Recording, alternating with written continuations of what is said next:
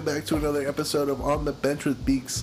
This is episode 61. Are you guys having fun? Oh, I always am. We're Yeah, about, baby. We're about to. I am your host, Cody Beekman, and with me is always gloss over Ross Moormeyer What's up? and a pre-approved 2.9 APR Bryceler McMillan. Love that. All right, what's up? Hello, how's it going? Oh, well, today we have got an incredible guest. We have the humble, uh, Humboldt alumni and Northland College uh, uh, NCAA hockey player. We got Grayson Cameron. Grayson, say what's up to all the 10 people that listen to this. hey guys, hey, appreciate you guys having me on. oh, absolutely. Maybe we, we probably have a little, a little more than 10 people. not- Yeah, no. hundreds. I think you're you're selling us ourselves short there, Beaksy. Well, you know, Yeah, you by a gotta- few hundred. well, you, you, really- it might be a hundred. Okay, you're selling us to way too high. well, you gotta, well, you gotta stay humble in some ways. Oh, so. Shoot for the moon, and you might land, land among the stars, as they say. Yeah, for sure. Well, Always. I'd rather shoot from the hip. Anyways, today we've got a, today we've got an awesome episode. Uh, obviously, Grayson's going to be talking about his uh, his career, uh, his background. We're going to chat about the hockey community as per usual. But as always, we love talking about days and moments in hockey history. So, Grayson, as our esteemed guest, please enlighten us with a moment in hockey history. All right. Well, uh, I was looking, and I know this episode's going to be released a little bit ahead, so I was looking. I think it was June seventh, and uh, it was like call or Joe Sakic got traded to off of no, no, it was Mike Modano. Sorry, Mike Modano. Yeah. Um, it was something to do with Mike Modano, and I didn't really remember it. So I'm gonna tell you. I'm gonna tell you my favorite uh, hockey moments in There my career, and uh, it's not too much. Um, it just goes back to back in Bantam. I was playing for my hometown in uh, Olds, Alberta, for the Olds Grizzlies, and we were uh, in a playoff series against a team called the Strathmore. Oh, what is Strathmore Storm? Maybe I can't remember. Strathmore, Alberta. Shout out if anyone knows where that is. Um, but yeah, we were we were in a tight game. Uh, ended up going two two in overtime. Ooh. Had a goal or had an assist already in that game, but uh, th- in overtime, this uh, the one player we were out there, and uh, there was a big scrum right around the net, and one of the players put his hand over the puck in the crease. One of the defensemen on the other team. So ref ref blows it, automatic uh, penalty shot. Uh, my coach, uh, you, you could pick anybody on the ice at the time to take penalty shots. So I was out there, Oh, and yeah. uh, my coach, my coach, uh, you know, called me up. He's like, "Yeah, you're gonna take this." So, kind of the most nervous I've ever been in any type of hockey situation. I was only second year Bantam at the time. I think around 13, 14 years old, and big moment, second round in playoffs. This was to go to the championship and uh, get a penalty shot in overtime. So when took the penalty shot, goalie came out uh, when I was coming down, charged out at me to take a poke check, and I just barely flipped over the puck and had a whole open net and buried it for my winner. Uh, Send them, send the boys into the championship. So that that was kind of, you know, one of my personally one of my biggest moments uh, that I had. Uh, you know, growing up playing hockey and you know getting a chance, you know, penalty shot in overtime that doesn't normally happen every day. So Well, no, that's that's that's that's my one cool moment. And you know, sorry I don't have a cool, a cool hockey day in history. Just one, but, take uh, take that check and cash it at the bank. Take That's- that check and cash it. No, that's awesome. yes, sir.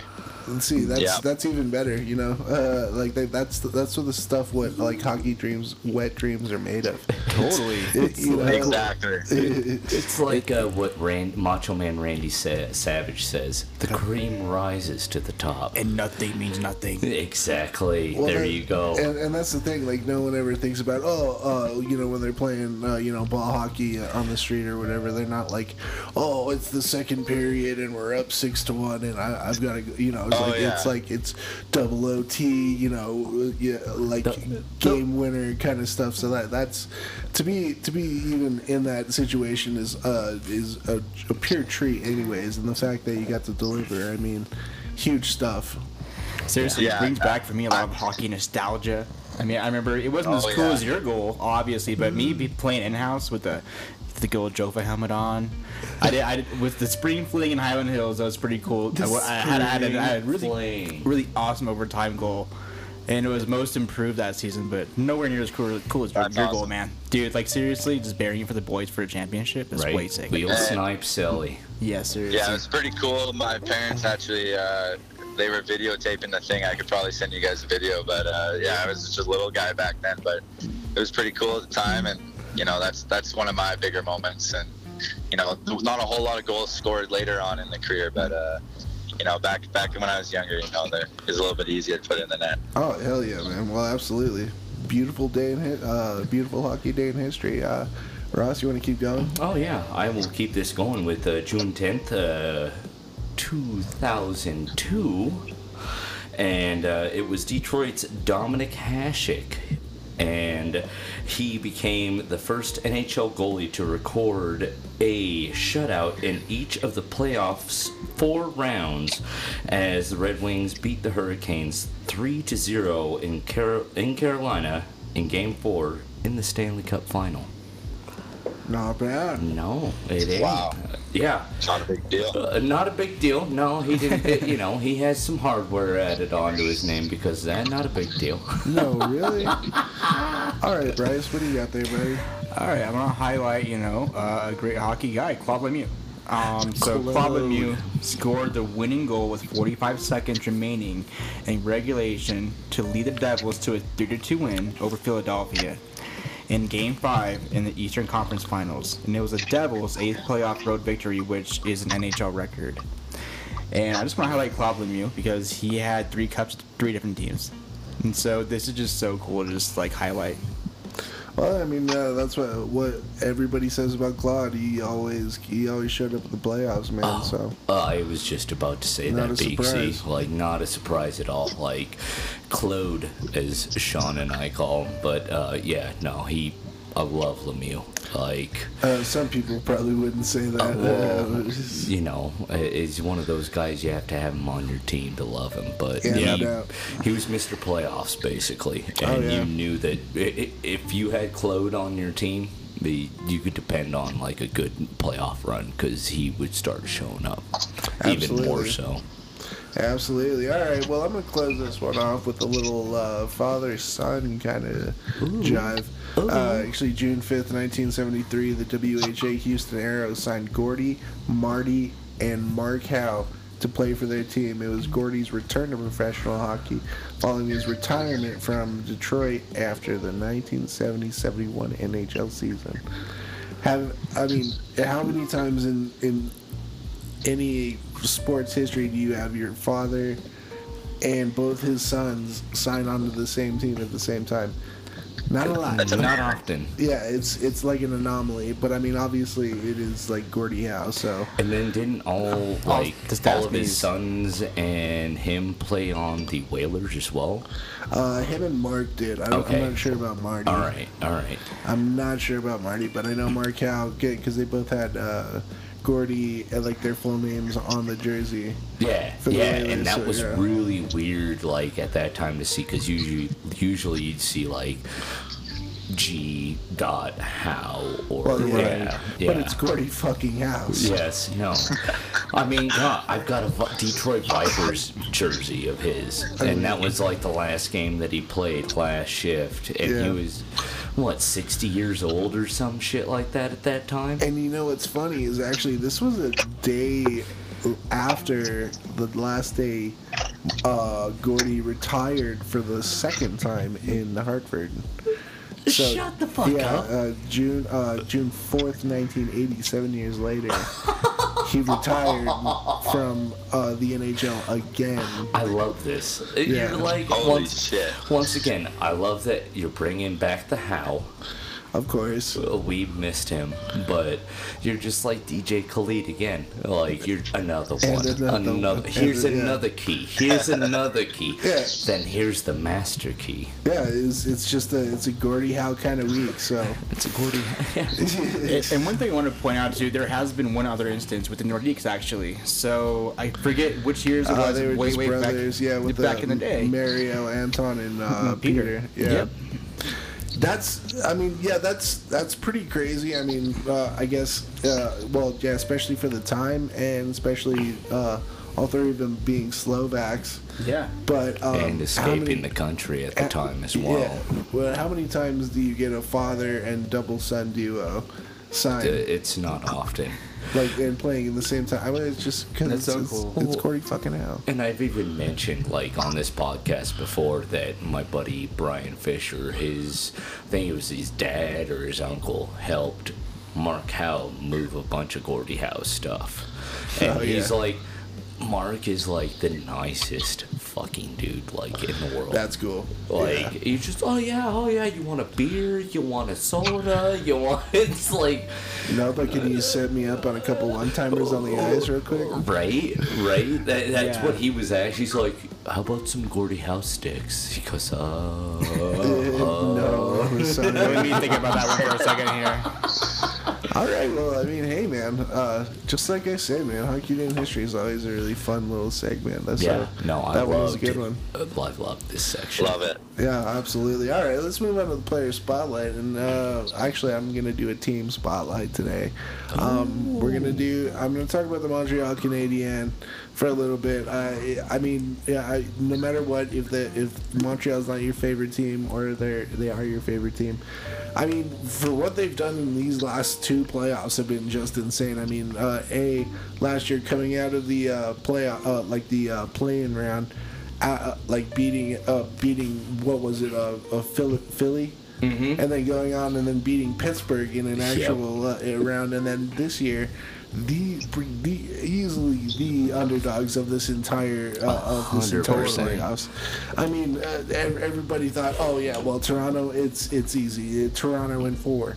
They're not, uh, Montreal's not even gonna win a game. They take it to seven and they beat them in Toronto as well. Well, and they don't even use depth into Toronto either. They just have a like a decent, solid, good couple lines. Well, I mean, you've got you've got forty eight million dollars worth of uh, goal scoring in Toronto, so I mean, Yeah, and you, you look at Montreal. There's not a, really a whole lot of depth there. They're just really just you know No. using what they have and That's just why killing I'm it. I pointing love this it. Yeah. right now. and I mean, and, and that's the thing is that uh, well, I mean, Carey Price. I, I mean, well, uh, you know, you can always uh, you can always bet on Carey Price in the playoffs. I mean, maybe regular season, yeah, you know, he hasn't played so well. In these past years, like you know, prime Carey Price, but Price is back on it, man. Oh, dude. And uh, I'll tell you what, I mean, obviously with Brand- Brendan Gallagher coming back, I mean, Corey Perry stepping up in a huge Oh, way. dude, he's Mr. Playoffs all the time. It then- seems like. And then you've got these you got these young kids like Cole Caufield, Usperi, Kanyemi, didn't even play the first two games in the Toronto series yet. Uh, Kakane, Ka, oh god damn Hey, it. it's so hard to Cut- say it, isn't it? Kanyemi comes in and scores what like four, uh, the two or three goals right at uh, right, right as soon as he steps into the lineup. Okay, Yeah, here, here's that a was fun. pretty sweet. Here's a fun fact. He holds the record as of right now for points scored by a center before 21, and it's 17, and he's above Joe Sakic and all those guys. See, who who would sit him? It's so nuts. Uh, Like who would sit him? But I mean, I, I it's it, you know it's lucky uh, you know it's lucky that uh, the one the one negative thing I would say is Tomas Tatar. Uh, You know he is. He's been very. Uh, he's been very under the radar. So it's really great. It's really good that these kids have come in and played as well as they have. You know. Well, and also just to add on to that, like going with the article, if you guys haven't read it, that Corey Perry did, um, I would suggest reading that because the reason that he's with the Montreal Canadiens is to just pass down his knowledge and everything like that Yeah. of like winning in the playoffs and being in that clutch person, like being in the right place, right time, just always Yeah. being, you know. And the fact that he was going back to Canada really, I think, really lifted his spirits as well. I mean, as soon as he got traded, he was like, "Oh, sweet home Canada," you know, going back to, and I mean, and then you've got uh, who else? Eric Staal. Yeah. Eric Staal. I mean, Yeah.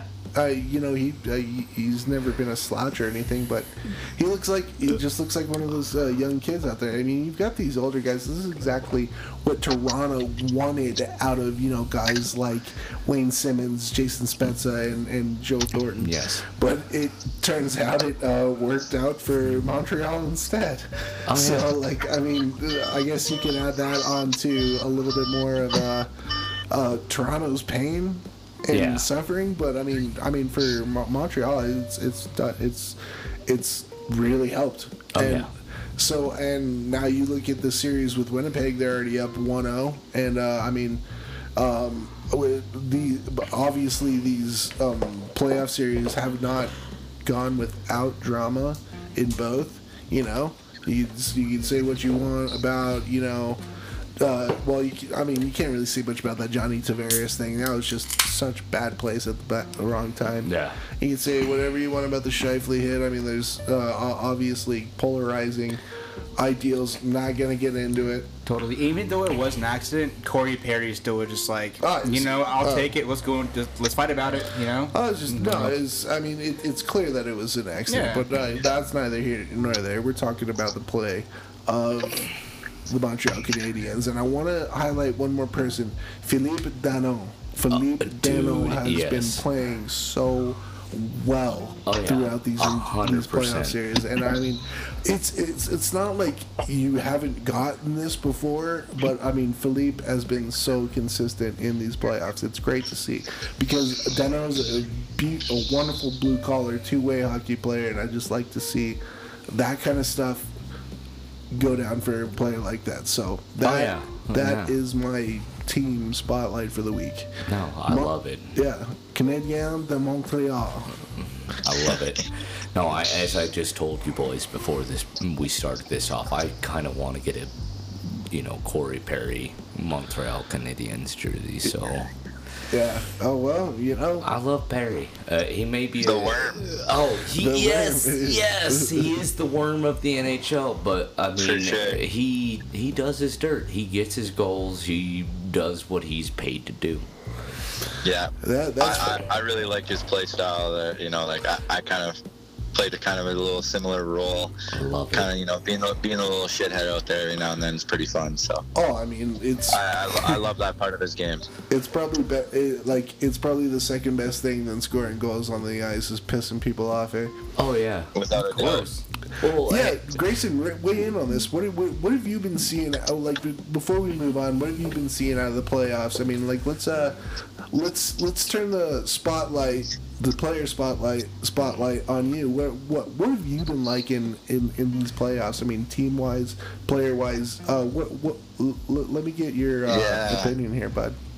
I was actually just talking about this with uh, Mark Popovich today, but I mean, like, not to get into the Scheifele hit and stuff, but you know, just the inconsistency I've been seeing with the standard of refing and you know what's allowed, what's not between regular season and playoffs. I've just, you know, we were actually talking a lot about this. It's just there's such a di- like difference between you know what's allowed in uh, in uh, regular season, what's allowed in hockey, and you know like that hockey's the only sport in the like the world where the standard changes, you know, throughout a game. You know, it's yeah, not the- especially in the playoffs. especially in the playoffs, we've noticed it a lot because you know they cra- they crack down on a lot of those hits, and you know certain plays, you know they're they're taking those out of the game in uh, regular season, and then you know just with Evans hit, you know Evans isn't going to be looking out for a hit there in a regular season, you know, so like playoffs that changes so much, you know what's allowed, what's not, and I think there's you know a big. Uh, divide in what uh, people are, you know, what the players think is acceptable in, in regular season and what's in playoffs. And it doesn't really look like they know, uh, you know, there's kind of like a big gray area in the playoffs of what's going on and what's not. You know, I'm an Edmonton fan and I look at uh, that Winnipeg and Edmonton series and just how many calls, you know, there there's some report I can't remember where, but it was 38 calls were missed on McDavid and Draisaitl alone. And in the regular season, that'd be called, and you know, Edmonton has one of the best power plays in the league and stuff. But it completely changed that whole aspect of the series. And Winnipeg was just, you know, way, way stronger. They played way harder. They were a lot more chippier, and and it really showed in the playoffs compared to the regular season where Edmonton was just, you know, I think they won seven of eight games or something like that against Winnipeg in the regular season, and then you know they end up getting swept in playoffs. But you know that's just a big thing I've noticed between regular season and, pl- and especially these playoffs is just guys don't really know what the standard is, and the refs don't even really know what the standard is. So like it's been very interesting to see the gameplay uh, this this playoffs. I mean, it's exciting. Don't get me. I, I love. I'm, I like the old school hockey. You know, I, I like it a little chippier, but uh, you know, for the players, it's definitely I think it would be tough for them uh, in, Yeah. in the playoffs without without not knowing. You know. It's got to be like some of these guys are walking on eggshells pretty much the entire time because you don't know what, what's going to get called and what's not going to get called. Oh yeah, a hundred Yeah. percent. Well, It's- Yeah, that's been the big thing I've noticed. Yeah. That's, that's the one big thing. And it seems like that's it's happened way more in just in this playoffs than it has in the past. I mean, I've noticed it way more too, and I'm glad that you bring this up because Oh, yeah. uh, I think Bryce was gonna. Yeah, you know, Grayson, I wanted to know at the end of the day if, if how do you feel about the style of play, the speed of play between all these conferences that you're watching in the playoffs? Um, with on your opinion from each individual conference, like what conference has the best speed of play? Like, what conference do you enjoy watching the most? Because obviously, you know that the Vegas and the Avs have, you know, their thing going on.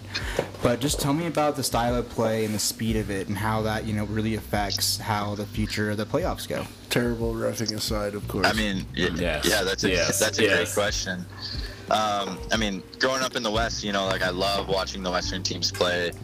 Um, you know, it's a lot more, it's a little more chippier. You know, everyone kind of says that, but the thing is, though, is I, I think the fastest players in the world are all all in the West. So like it's, it's there's a good contrast between there. You know, you got McDavid, obviously, and then uh, uh, MacKinnon are, the- are the two big ones. But you know, getting to watch those in the West. But the East, you know, growing up, you know, you don't watch too too much of the East, um, just with the time differences and stuff. But I really I really like the way the Avs are playing, but um, it's, I I like this the style of play that you know the game's obviously going towards. It's going to a faster a faster game, a more skilled game.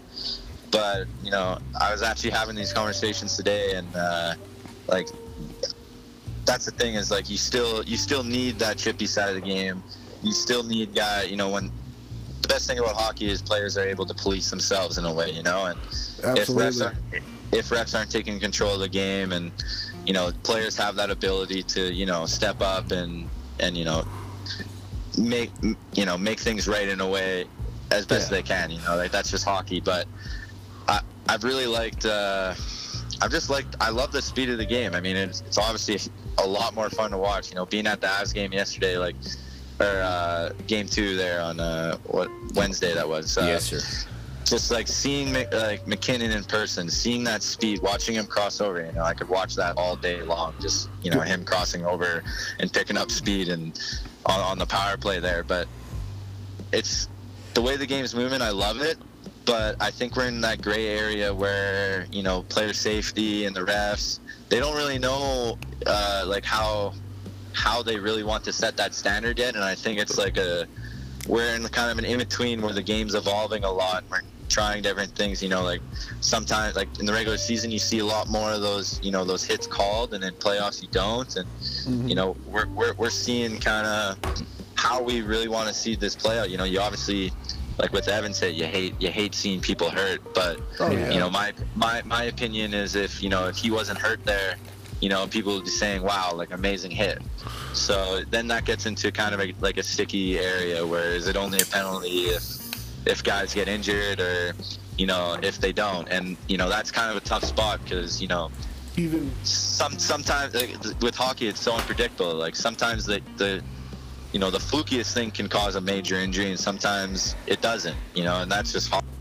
oh yeah, And it's you know, I, I look back at the Torey Krug kid in uh, Boston and uh, uh, Oh, yeah. St. Louis series. You know, Yep. like that was a major charge. You know, he skated Oh, yeah. the exact same way Scheifele did down the ice. I think he and more. He 'cause- abs- oh yeah, like his feet went way up. It was a massive charge, but no call on the play. And it was like the guy. I mean, he was probably really winded, and you know, he might have been messed up a bit, but you know, he wasn't knocked out cold. And if he would have been on that hit, you know, people would have thought about it differently. But it's one of the best playoff hits of all time now. oh yeah, Yeah. You know, like that's just like it's such a gray area, and I think we're in the middle of finding out, you know, how do we really want to play the game, and how do where do we want to see it go, and there's a lot of different opinions out there, and it's you know it's all playing out right now. It's in real time, and uh, I find it really exciting. It's it's a definitely a weird time to be watching hockey.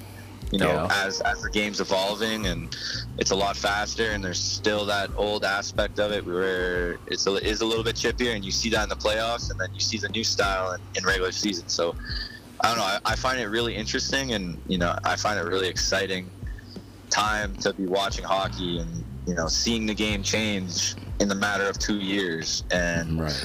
where you know I don't know what it's going to be like in another two years from now. And you know they might decide to step back and you know maybe it goes a little bit more old school again, and or maybe you know hitting's a lot more out of it. But how long does that last? You know I think you always need a part of that old that old chippiness. You know letting the players be able to to police it themselves, but.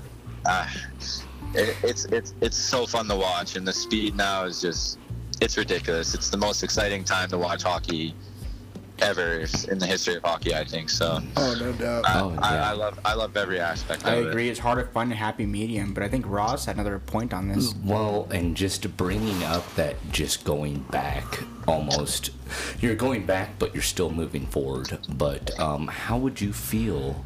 And I just want to get your opinion on this with the chippiness of the game and the high speed aspect of it, as you brought up.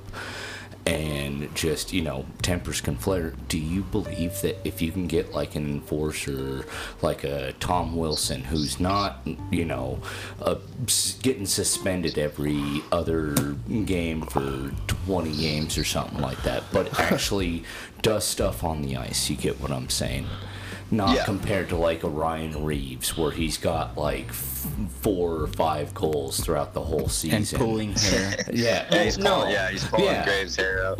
Yeah, well, and you kind of, if you've watched the Capitals, you see Tom Wilson setting up the play at the at the neutral zone He's and everything. contributing on the yeah. ice rather than just being a goon. Yeah, exactly. So, Yeah. do you think that they should go back to that kind of enforcer aspect and bring that back into it, or Mm, no, I, I like the thing is, is you know, it was taken out of the game for a reason. I think you know, like just to have a job where your job is to get beat up or to beat other people up. I, I think like that was a good thing to move away from.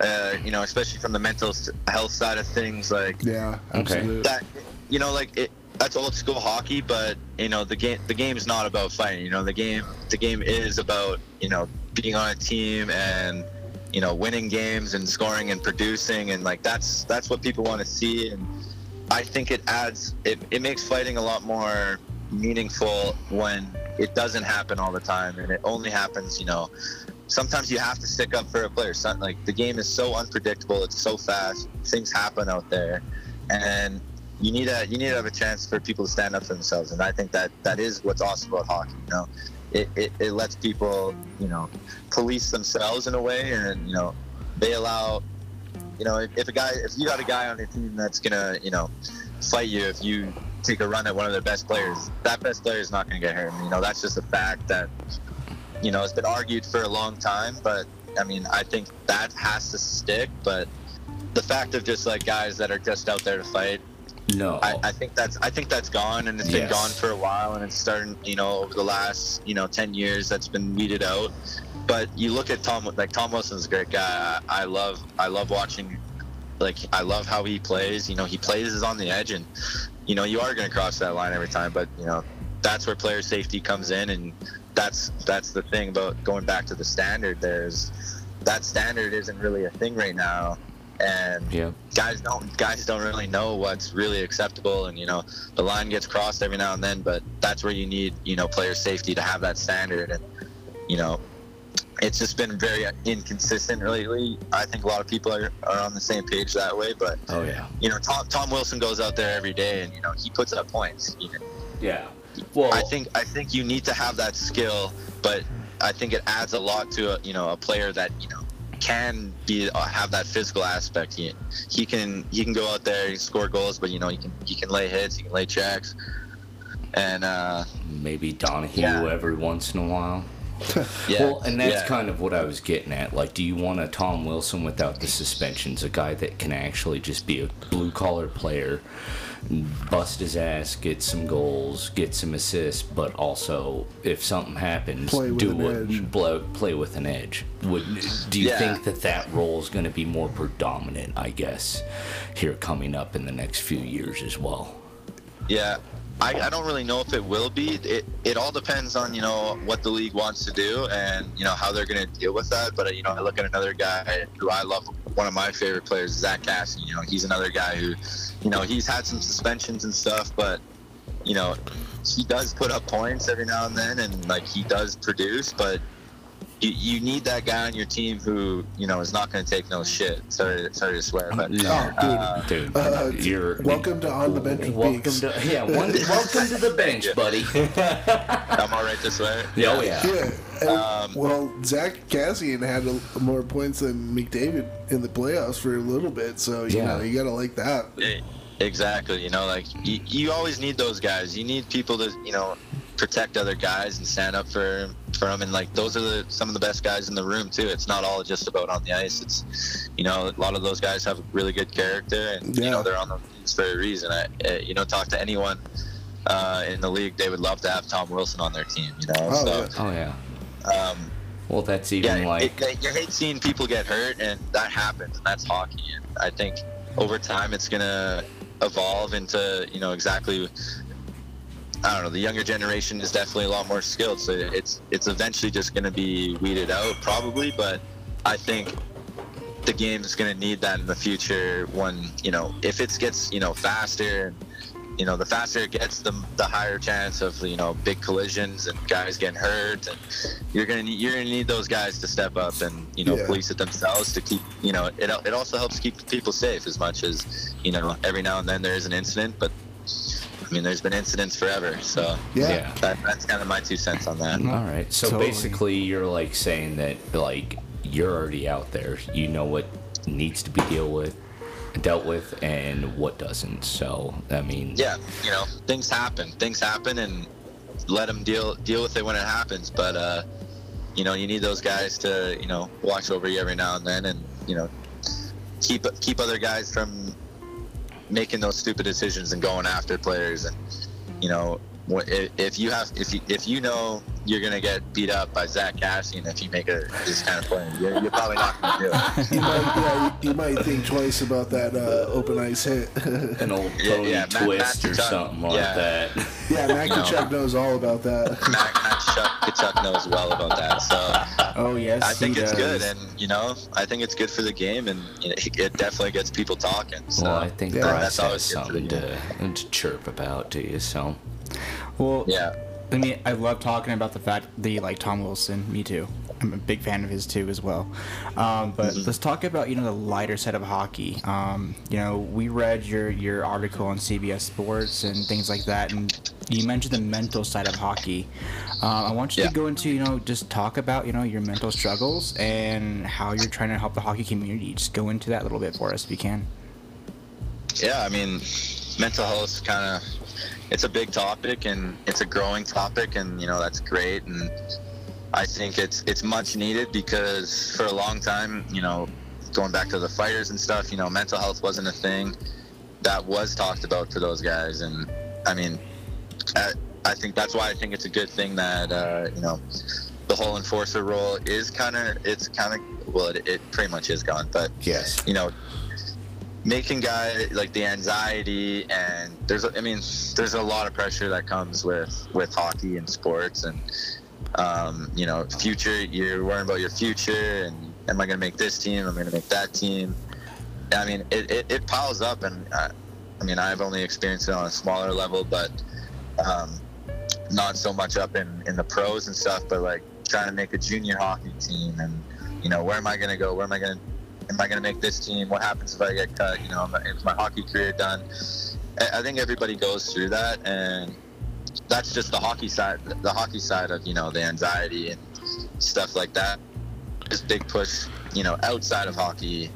Uh, for that mental health and you know awareness mental health awareness uh, understanding you know emotions and you know, for me i mean head injuries was a big one because it's definitely part of a game and you know I, I have no regrets but i mean i have probably definitely over 13 concussions i think.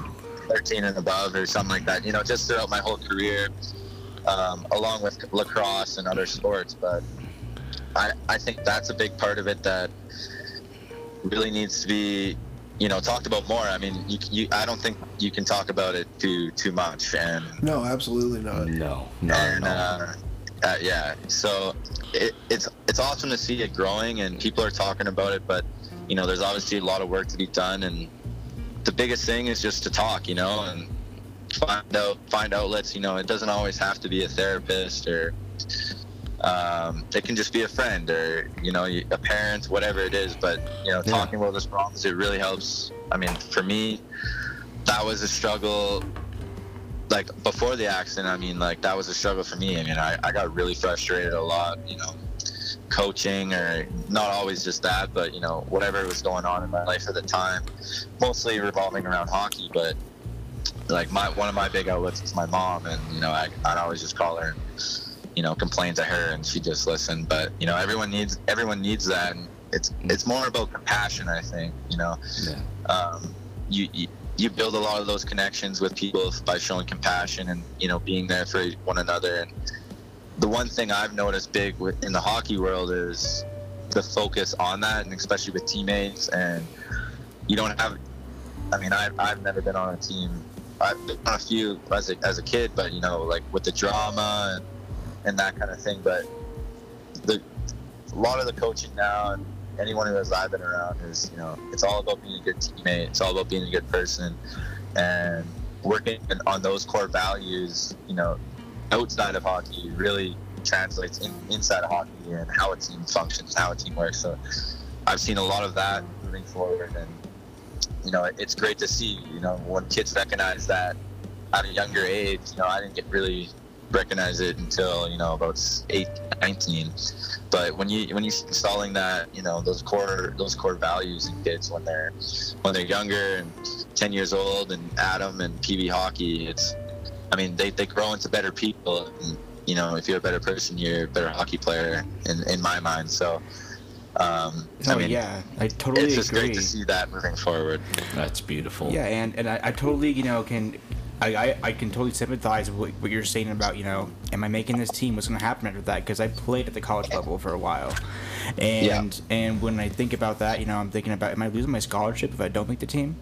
like, this is a big financial, I think, you know, commitment if you're playing college hockey, yeah. if you're looking at a, call, uh, like a scholarship or something like that. So it really does, can you, you know, you think about all those things and the emotional side of that is pretty crazy. I agree. But I think Cody has yeah. something else to say on that. If you want to elaborate too. Uh, I just gotta. I just have a couple of things. Is that like? Uh, I mean, well, especially junior hockey up in Canada and stuff like that. It, it, like, just how you said, like, if am I going to make this team? That that puts a lot of a lot of pressure on you as a young person when your mind's not sure. full, fully developed. So I mean, just uh, like maybe, uh, and at that point, it kind of just it almost draws you away from actually being willing to talk about it because uh, everybody, uh, like all these players in these positions, are just expected to just be okay with either you know like the pressure of making these teams or you know not making these teams when like you know not making this team could end up that your career is completely over before it even started. So um, I mean, yeah. Uh, how, did like in in in that case like uh, did you do you, like when you look back on it do you feel that did you feel that pressure and now that you've been able to um, you've found an outlet and you've you've you've uh, realized that you know uh, re- like finding a way to release this kind of pressure uh, like uh, how does it how does it how is the contrast from back then to now yeah I think looking back, I always really did have that outlet. You know, with my mom, like she like just all the car rides. You know, after every tryout, every practice, every game. You know, uh, I was playing 45 minutes away from home a lot, and I was traveling a lot. Was playing in other towns, so you know, we spent a lot of time in the car, and that's kind of where I first, uh, you know, started like, you know, you vent out and you, you, you express the emotion and you tell them what you're thinking, but you know, it's, it, they don't always have to give you advice. It's more just an ear to listen to. And Yeah. I think like I always kind of had that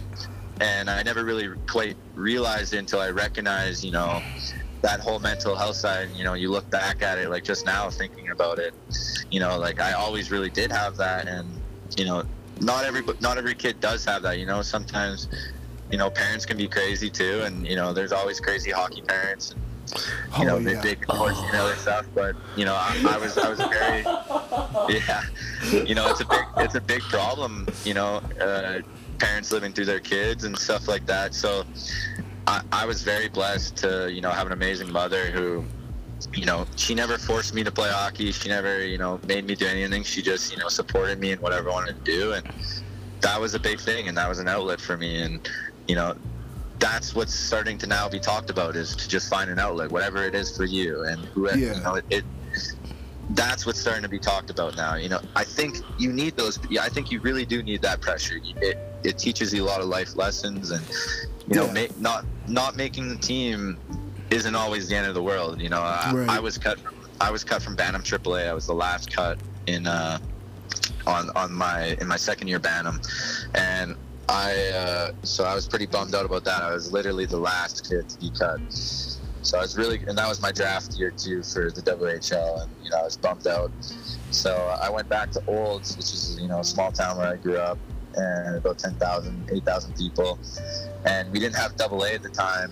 So I was trying to get released to go to a team in uh, Airdrie, about 30 minutes away, where they had Double A, and you know that's that's next to Triple A, and the town wouldn't, re- the hockey association wouldn't release me, so I had to play A, and you know I, I should have been a Triple A player, and uh, I was playing A hockey, and for my hometown, and you know all my friends were on that team.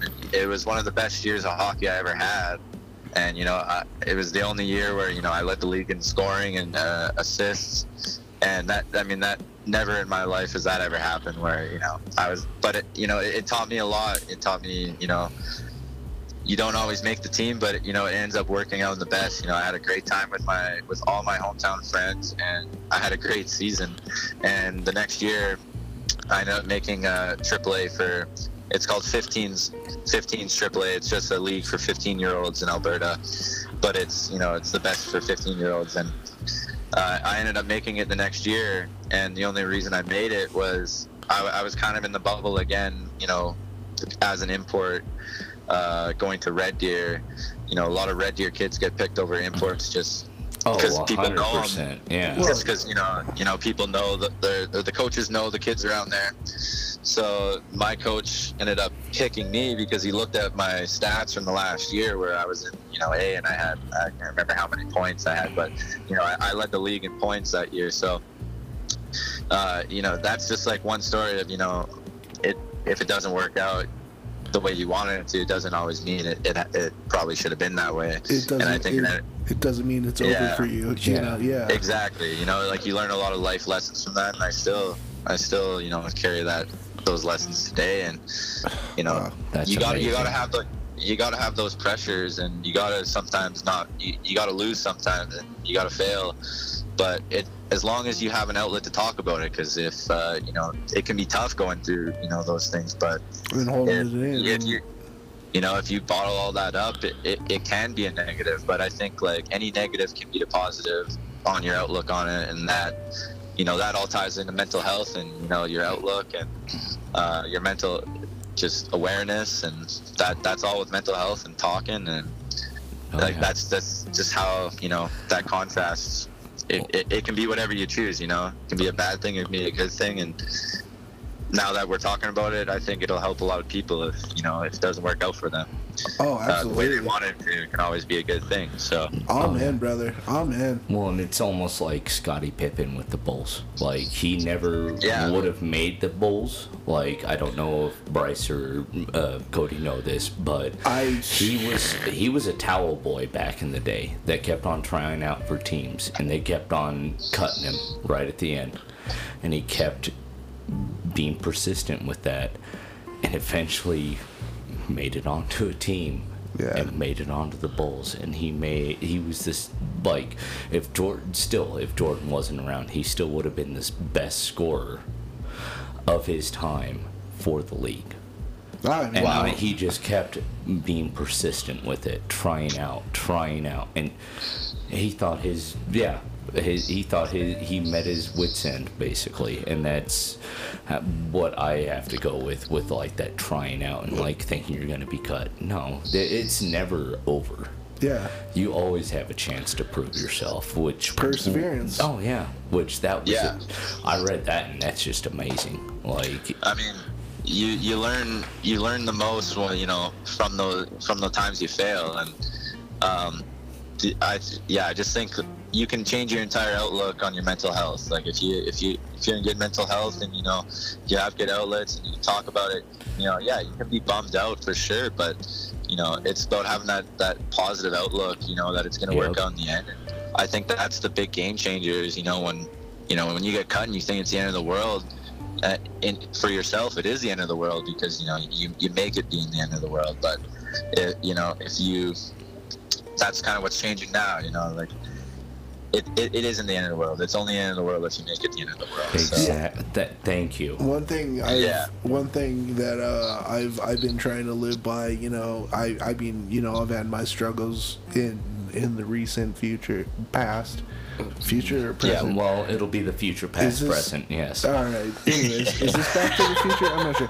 But uh, something, something that I've I've really like begun to really live by ever since you know getting in my car accident. You know, dealing with what I've had to go through is uh, the the the one phrase. It's not about what happens to you in life. It's how you deal with it. for sure. Boom. Yeah. No, So- uh, that's very powerful. Like I I agree 100% with that. All right, so I, I, I got a question. Um, I mean, you were you know you were talking about how you were like surrounded by your friends, and you had one of your best years of your uh, you know career. You know, like growing up. Um, I want to talk about the hockey community for a little bit because I mean, Yeah. uh, the hockey community is a, a really strong thing, and, and uh, it, it it really rallied around you guys. I mean, obviously, with um, you know uh, the bus the bus crash from the Broncos and stuff like that, and Yeah. um, how like you know just how that team.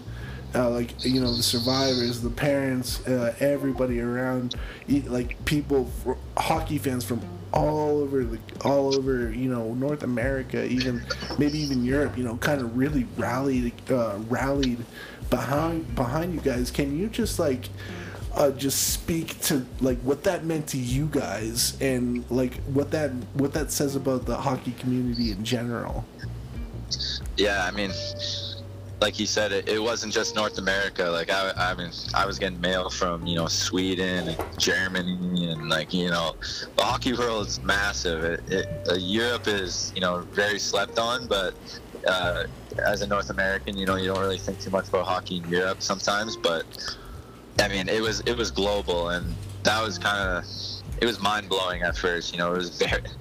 I mean, I, I remember being in the hospital and just like kind of seeing, you know, all the tribute stuff, and it was just my like I didn't know how to really think about it. It's just like was like holy shit, um, this is this is nuts. Is it? Never in your life would you think like that many people would be rallying around you, and I mean, obviously, like just the situation alone. I mean, every hockey player pretty much is riding on a bus, so. Um, you know that touched a lot of people and it made a lot of people you know think and it brought a lot of people closer together and i I mean it's a terrible terrible uh, tragedy but you know the way the hockey community rallied around i really i it's hard to bring up words because it's it's truly amazing. It, I- I really don't think any other sport or type of community really could have done anything like it. It's every everybody. It, it touched everybody, and I think every, that's the biggest thing I've kind of realized is like, you know, it affected it affected a lot of people as much as I went through. I mean, how many people have ridden on a bus, and you know, you never know, and it's just I it made a lot of people think. You know, Yeah, and- you just you do it a million times a day. You would never thought it'd be like any different than the last. Yeah, exactly. So you know, it's a it's a freak accident, but um, you know, just the way people come together after stuff like that was was really truly amazing to, to you know watch in real time, and you know, I, I mean, my mom really definitely helped, and I, I was sheltered a bit from it at first, and I think that was good. You know, I was still healing and uh, it was a lot going on. But I mean, looking back, and I mean, I still have boxes and boxes full of uh, you know mail and from kids, you know, all over the world, school classes who would you know send us stuff, and it, it it's truly amazing, and I- I'm incredibly grateful. Uh, you know, the bottom of my heart, uh, just the entire hockey community in general, but you know, everybody, it's just a thing that people could rally around, and we just happened to be front center at that time, and it's amazing. I, really, truly have no words for it, and um, yeah, I, it. It's tough to put into words. It's it's you know it's a little bit emotional, and uh, it's I just I'm so grateful, you know, for everybody because you know, if it was the other way around and I was you know, outside looking in, you know, like I, I'd probably be doing the same thing. And it's it's just uh, I don't know. As a guy who went through it, it's it's kind of you know bizarre to be on that side, and you know it's strange, and it's a not a lot of people you know go through something so public like that, but No. it, it, it, it wasn't a I never ever thought of it really as a negative. You know, at times it's it, it's uh, it's it was tough kind of going through that, but looking back, it's it's just amazing, and you know, it's something I'll never ever you know take for granted. Uh, you know, the hockey community, and I mean, I'll be involved in the hockey community for the rest of my life, and uh, you know, I just hope I can give back. You know, the way you know people gave to me, and Yeah. um, I don't think I can ever repay that. So uh, it's I'm just truly truly grateful. That's so cool. So much support from people you don't even know, Oh yeah. and I just just- from the hockey That's community. Nation. And, and how cool are hockey moms, right? Hockey moms are just the fucking Oh, best. Yeah, they are the best. You know, they go they go through so much. Uh, like I'm gonna find out one day being a hockey dad, but uh, maybe maybe not. Maybe uh, maybe I won't be. But you know, the amount of t- the amount of hours just like I, driving in all over you know Western Canada for me. You know, my mom four hour four hour drives for a game. You know, and half an hour practices at five half hour drives to practice at five in the morning and you know they got to go to work and you know they, they really just throw it they give up their lives for for you know, you know it's uh Unrelenting sacrifice. it's amazing special it's, it's a sacrifice that you know will it's it's hard to repay that back but um it's Well, it's the best thing ever it really is And just to make a joke real quick, because my dad brought this up with the Pepsi commercial, it's like if you dealt with had getting up at three o'clock in the morning and take your kid to hockey practice, he goes, "Fuck that! I don't want a Pepsi. I want a, you know, a whiskey and coffee or something. I need something more to kick me in the ass that early." get me a Jaeger bomb at that hour A little road beer after uh, the coffee. yeah, you a little, little coffee and Bailey's maybe that was my dad's go-to Uh, but no, uh, that No. struck me funny. And this whole thing, you know, I mean, obviously the outpouring support that everyone gave you, and then just like, uh, you know, just for especially you, the survivors, to like keep going on and keep pushing forward. Do you do you think that really speaks to like the hockey player spirit, or you know, like growing up on ice? Do you think that that kind of like uh, had anything to do with you know the after effects of all of this? That's a yeah. That's a that's a great question. Uh, for me, you know, I think hockey is just sports in general, I think it's it's almost like a simulation of life. You in, in a short-term form or something like that, where you know how many times did I not win or not fail or I, I fail and you know you got to pick yourself up and you got to go to the next game and you know I've learned so many life lessons through hockey and you know lacrosse as well. That was another big sport for me. Um, but just sports in general, you know, you learn you learn a lot of life lessons, and I think you know if if it wasn't if I was in an accident like that and you know it didn't involve a hockey or anything, and you know, I I don't know if I wasn't involved in hockey. I mean, sorry, I don't know how I would have handled it, and I think um, it was it was a big it was a big part of my recovery was you know my past and how I've dealt with things in the past and you know I've had that outlet with my mother and uh, my father as well you know just going through shitty times. And I kind of you know took it on as just another you know another loss you know like I don't know if that's kind of a good way to put it but Oh, something no, like that's- that that's where, you know like uh it, it, it, it really helped being involved in sports at a young age and growing up through that. It really helped a lot with uh, you know the aftermath and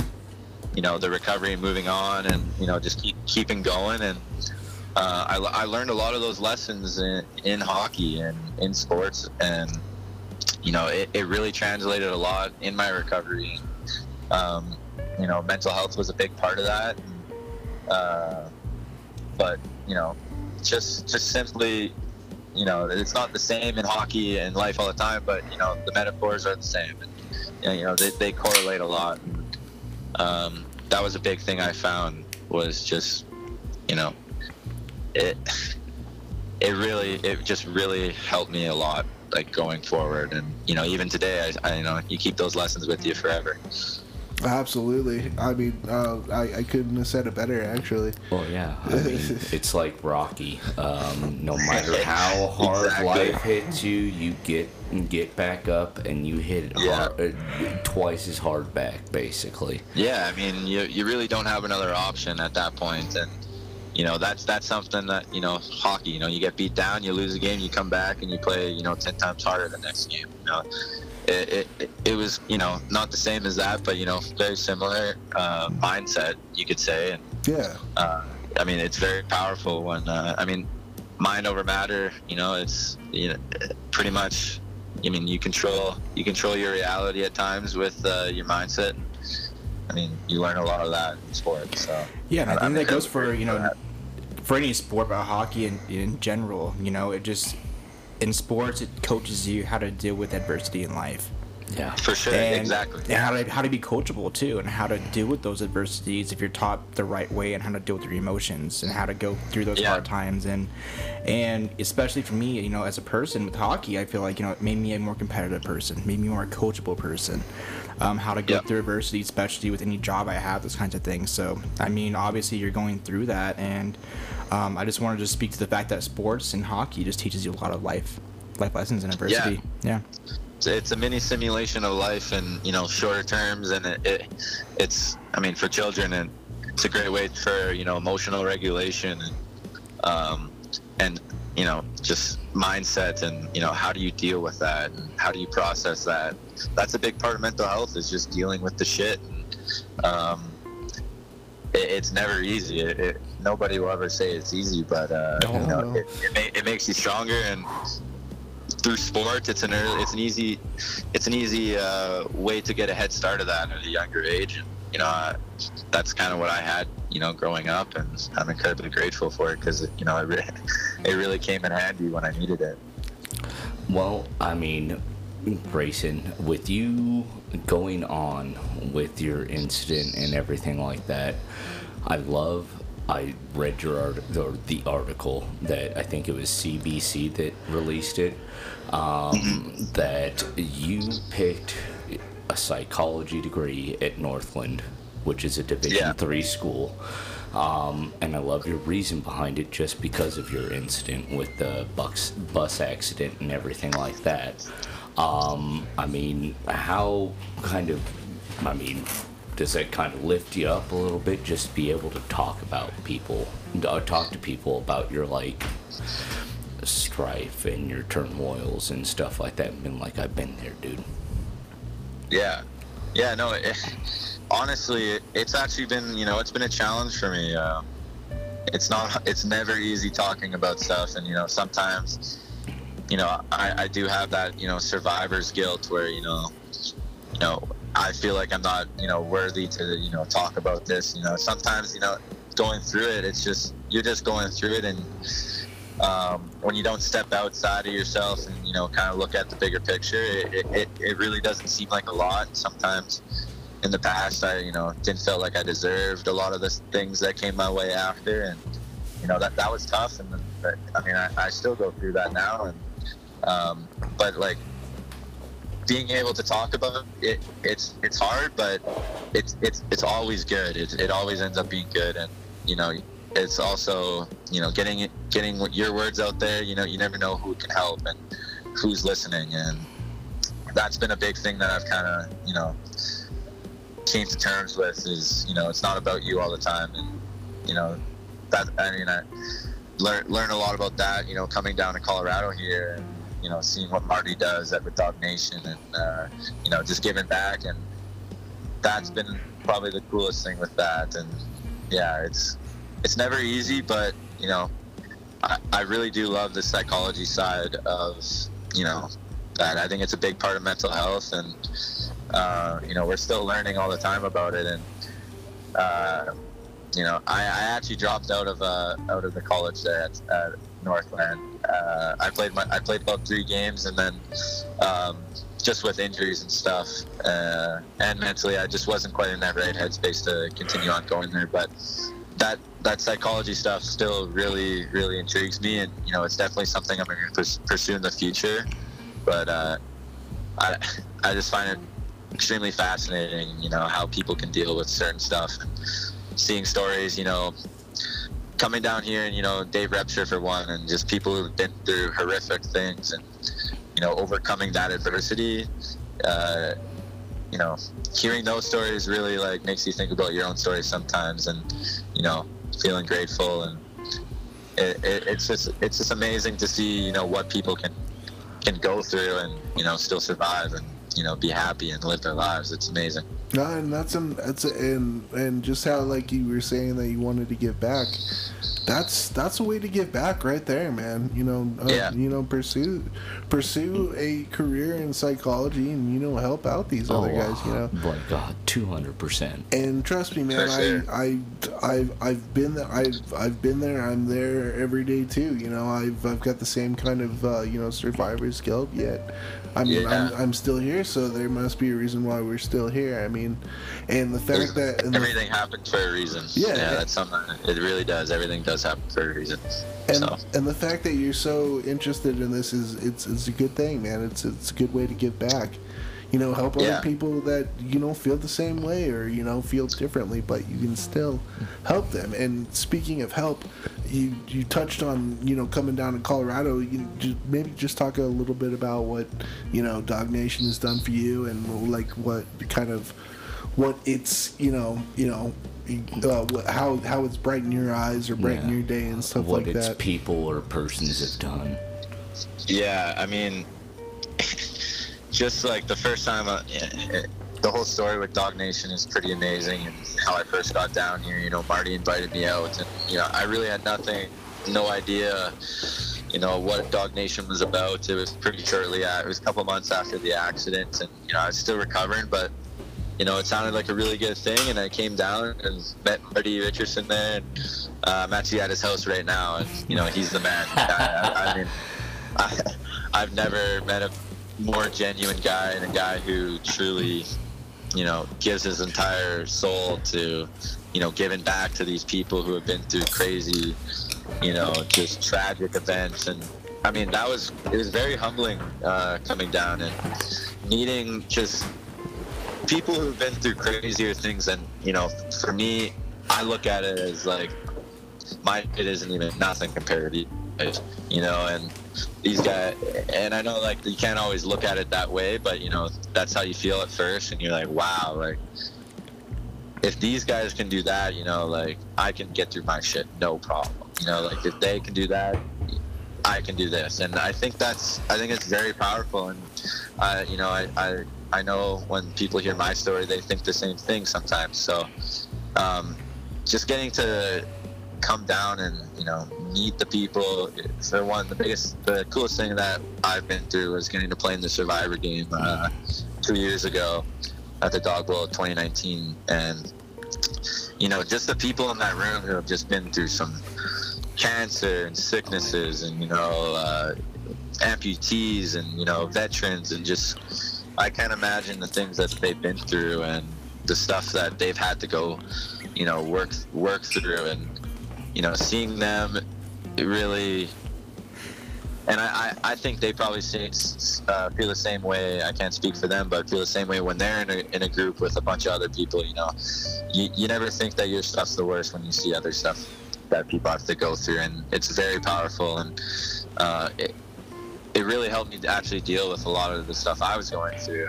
Yeah. You know, Well, and there's another. it, it, Oh. yeah, sorry, it just gets you out of your own head, you know, Yeah. and you know, And there's a, there's a total there's the other side to that too, where you know where you're going through your stuff and you think you are the only person that's going Yeah, through something, sure. and it, it, it gives you a uh, you know to see you know you see us other you know Dog Nation you know uh, uh, alumnies I guess if you will. Well, don't like Yeah. recipients, Recipients, donors, uh, all Yeah. that. Yeah. But you get to see, Yeah. you, you like you get introduced to this network of people that have gone through terrible things, and it's it's a welcoming sense because I mean that's exactly how it was for me when you know I first met Dog Nation as well. Is that, like you know, I my shit's not that bad, you know. Uh, I mean, I a I'm Yeah. still I'm still here, and b I get to, you know, I'm meeting all these people that you know really are making it better, like making me not feel so alone.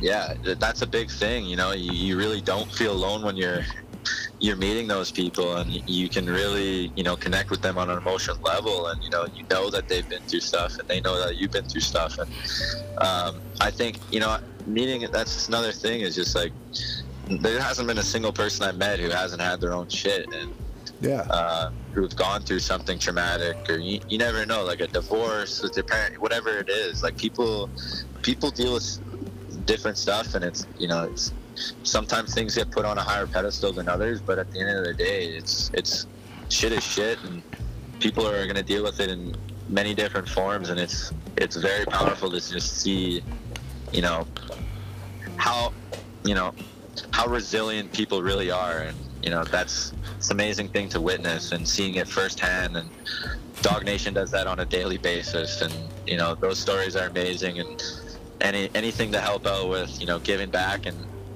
marty you know that's their that's their motto is to give back with dog nation. If i can get involved with that you know i it, it definitely helps me out on an emotional level and i'm sure it helps other people too and you Well- know, that's the best you know yeah. give and take Oh, that well, they're the reason why you know I'm here. That's the reason why you know you get to come down to Colorado, hang out, Exactly. and and you uh you got to uh just recently you got to go to the Avs practice and talk to you know Jared Bednar and also uh, a Humboldt D, if you will, and I heard Yeah. uh you got to meet Cale Makar as well, which was pretty sweet. Yeah, yeah, that was very cool. You know, Marty, Marty's always got tricks up his sleeve for me when I come down here, and uh, well, I I'm think incredibly everybody does. yeah, it, it seems like that. I know. It's like what a city. I've never been treated so good anywhere. It's Well- amazing, and the people here are just amazing. And any any, I, I can't even like count on on two hands how many people have offered up their house, you know, for me to stay or anything like that. And, you know, you don't you don't always find that in places. So Well, I was that's very, very special. You know, um, uh, you're probably super busy, but man, we would love it if you actually came down and have a brew with us here before you leave. I'm not sure if that'll be able to happen, but we, Oh, I'll you are, fucks with that all you day long. you are Yeah. always welcome at Casa de Beak. Well, Hey, I appreciate that. We'll, we'll Garrett might be here, so watch out. Ooh. he goes, ooh. I'll keep one eye over my, or I'll keep one eye open. You always do with that guy. Um, so, um, th- like Grayson, thank you so much for taking time. I know you you got, you got a huge uh, you got a huge plate of wings waiting for you. Um, can I uh, can I just uh, I'll just ask you this: uh, Do you want to send any shout outs or you know just um, just uh, say some highs to the 25 and maybe 30 people that are listening right now? No, I mean, just thank you guys for having me on. I mean, it's, I mean, everything that you've been through too, Cody, and uh, it's, it's very special to get to talk to you guys. And you know, uh, I love the podcast, uh, podcast world, and you know, long term, uh, long form conversation, and uh, you know, these are these are some of the best conversations, and it's that goes back to mental health. And I think you know, uh, just by getting to talk about it like this, and it, it's great. It's great to you know, be a part of that. And I, I just can't thank you guys enough for having me on. Oh man, uh, the pleasure was all ours. it's been but wonderful. I am, I am gonna have to have a talk with Marty. The, the fact that this is the first time I've gotten to talk to you after what Yeah, the what third the time hell? being down in Denver. this is this is kind of bullshit. I know. But Well, besides you gotta make your way to the dog bowl next year. oh, I'll be there. I will uh, actually uh, on the bench for Beaks is uh, gonna We- be covering yeah. the dog bowl, so we will most definitely be there. nice. Yeah. Awesome. I, I won't be there this year, but you know, I got a long, I got a lifetime invite to Denver. So Oh yeah, You know, man. We'll see you next year. You, you know, I'll be back. I'll be back once a year, every year. So I love it here. Absolutely, if Grayson. Well, Marty can't hook you up with tickets or anything like that, and talk to Colton Beaksy and I. Oh, yeah. We- We- no, I'm We'll serious. come up- We'll, I'll, I'll come up into the fun zone and have a couple. there Absolutely. you go. There you go. He got a he Right got on. a picture of the fun zone Well, yesterday. we, we got to get you to sign the ba- the on the bench with Beaks banner That too. anyway. So that's just it's For gonna sure. it's gonna have to fucking happen. So We'll do. Uh, we'll, we'll make it. We'll get it done. well, Grayson, thank you so much for talking to us. I mean, it was I mean lovely conversation. Um, uh, I love what mine. you're doing, and you know just keep fucking going, bud. You're doing Hey, great. you as well. Oh yeah. Yeah, Grayson, keep it up, man. It's been awesome talking to you. All right, Blake. Appreciate it, guys. Thank you. Oh yeah. Grayson, thank you for your time and well dealing with me for a little bit, but uh, Yeah, that's that's that's That- really the uh, yeah. the huge strife you're gonna have to go wow. through. Go get your, go get your fingers messy with some chicken wings. Two games in a row too. Oh man. But Oh, yeah. no, if you're yeah, if you're ever down here, you just hit me up, man. Um, You're always welcome You're here. always welcome here, there, anywhere. Um, Thank you, guys. It's, But, it's a um, pleasure. yeah. Um, just thank you and let's shout out to Dog Nation and uh, As always. My Beer Nation as always. Bryce, what do you got there, buddy? Um, definitely big shout out to Grayson. Shout out to our listeners. Shout out to you know I think if your team is still in the playoffs, root for your team. Let's do that. Just go fucking hockey, man. It's playoff time. Yeah. Yeah. All right. Well, yeah. Uh, shout out. Thank you. Thank you once again, Grayson. We'll uh, talk soon. Um, thank you to Dog Nation, My Beer Nation, and thank you. li- Hopefully, more than thirty listeners. I, I, I kid. I kid. Uh, uh, like we're, we're listening. Easy there, coward. We got listeners in different area codes, but uh, yeah. Um, so j- yeah, check out uh, check out DogNationHockey.org to donate or to um, or to volunteer. Check on the bench with Beaks out on Facebook, Twitter, Instagram, and you can always stream our episodes whenever you want on Anchor, Spotify, Apple Podcasts, Google Podcasts. Castbox, Overcast, going the Podbean, distance. Breaker, Verbal, He's going Pocket to Cast, speed. and sometimes YouTube. So Oh, After- he's in all alone. I'm getting better. I'm getting better. It's fucking awesome. are All getting better. alone You're in the really time of that. need. Oh my God. Listen to us. Listen to us. All right. Anyway, so that'll do it for us for uh, 61. Uh, so in the meantime, uh, V Horsch. Auf Wiedersehen. Salute. Ow. Thanks, Grayson. That was